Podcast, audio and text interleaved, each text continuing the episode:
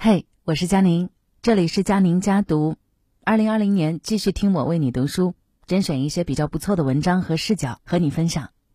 关注请加微信公众号，我是佳宁，佳是王字旁，右边加减乘除的加，宁是安宁的宁。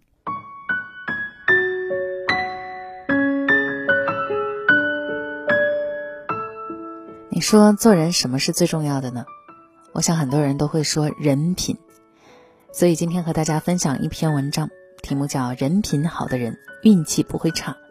文章来自微信公众号“励志语录”，作者月月。一个人的人品里啊，往往藏着他的运气。人品好，做事自然靠谱厚道、真诚善良。这样的人呢，越能替别人着想，别人就越替他着想。越能够解他人之忧，就越会得到别人的帮忙。正所谓“爱出者爱返，福往者福来”。好的人品能让自己的路越走越顺，越来越宽。希腊诗人米兰德就说：“人品好的人自带光芒，无论走到哪里，总会熠熠生辉。”因此，一个人最大的底气就是他的人品。当你把人品修好，一切好运就会如约而至。好人品决定你的前途。生活从来就是一场真刀实枪的搏斗，如果仅凭运气，迟早会输得一败涂地。毕竟这个世间从来就没有什么天上掉馅饼的好事儿。一个人不管他多么聪明、多么能干，如果不懂做人，人品极差，那早晚就会被逼入死角，无法翻身。只有那些对待生活认真努力。对待他人厚道真诚的人，门路才会越来越多，人生也不至于走到死胡同里。有句话说得好，每个人到最后拼的都是人品，因此一个人的好人品才是决定他前途的最终因素。曾有这样一位女孩，大学毕业以后一直在苦苦寻求一份合适的工作。有一天，她来到一家公司应聘，按照招聘启事上的地址找到总经理的办公室。可是经理的座位是空的，又见旁边有几个人在谈话，出于礼貌，女孩只是安静地坐在一边守候。她看见那几个人的水杯都已见底，又无人进来续水，便起身为每个人的杯子都续上水。等了好一会儿，女孩已经为谈话的几个人多次续水，可是总经理还是没有进来。这时，谈话的人里面有一个中年人问他：“你到这儿什么事儿啊？”他回答。我是来应聘的，结果中年人望着他，想说点什么，又止住了，只是点点头说：“你被聘用了。”后来入职很久以后，他才知道，原来这家公司根本就没有登过招聘启事，他匆忙之中走错了楼层，但就是因为自己当时的举动被经理看在了眼里，才有了这份工作。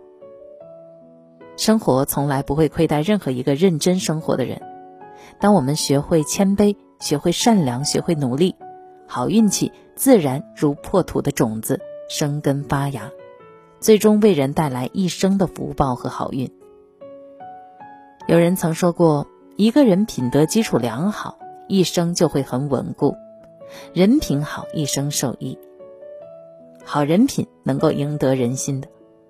古语有言：“己所不欲，勿施于人。”生而为人，最可怕的就是永远站在自己的角度去看人。殊不知，将心比心，方得人心。如果不懂得换位思考，事事做绝，最终人品败光，必然落得人人喊打的结局。唯有试着理解别人的辛苦，体谅体谅他人的不易，才能够在理解中学会珍惜，在体谅中得到人心。记得有这样一个小故事。春秋时，有年冬天，齐国下大雪，连着三天三夜还没停。齐景公披着一件狐叶皮袍，坐在厅堂欣赏雪景，觉得景致新奇，心中期盼再多下几天，则更漂亮。燕子走近，若有所思地望着翩翩下降的白絮。此时，齐景公开口道：“下了三天雪，可一点儿都不冷。”燕子看景公皮袍裹得紧紧的，又在室内，就故意追问：“真的不冷吗？”景公点点头。燕子知景公没了解他的意思，便直爽地说：“我听闻古之贤君，自己吃饱了要去想还有人饿着，自己穿暖了还有人冻着，自己安逸了还有人累着。可是你却只想着自己暖和。”一番话罢，齐景公恍然大悟，羞愧不止。此后，他一直将这句话牢记心中，始终把百姓的利益放在第一位，励精图治。最终成了一位受百姓爱戴的好君主。正所谓敬人者，人自敬之。对待他人能够做到理解和宽容，就是一个人最好的人品。当你懂得设身处地的去为别人着想，那么你自然也能获得别人的尊重。而做人一旦愉悦了他人，自己也会过得安心自在，生活必然繁花似锦。人生这条路，唯有人品。才是最好的通行证。人品好的人运气不会差，好运是一种因果。记得有人说过，世上所有的运气都是你一点一滴积攒的善良和人品，种善缘才能得善果，深以为然。很多时候，你的一个善举、一句良言，当时可能没有什么，但在以后的日子里，终会有所回报。就像八年前救下小月月的陈贤妹，因此一次无心的善举，窘困的生活渐渐有了好转。新闻曝光以后，相关部门邀请陈贤妹住进当地的养老院里，并且每月发放两千五百元补贴给她，使她免去在外打工的奔波与劳累。甚至在生病住院时，当医院得知她就是当年那个救人的陈贤妹时，硬是一分钱都没有收。所以说。人生万般皆靠自己，你所走的每一步，做的每一件事，行的每一次善，都会以海纳百川的力量，成就生命中所有的运气。人品决定命运好坏，好人品是幸福人生的敲门砖，坏习惯则是通往失败长廊的垫脚石。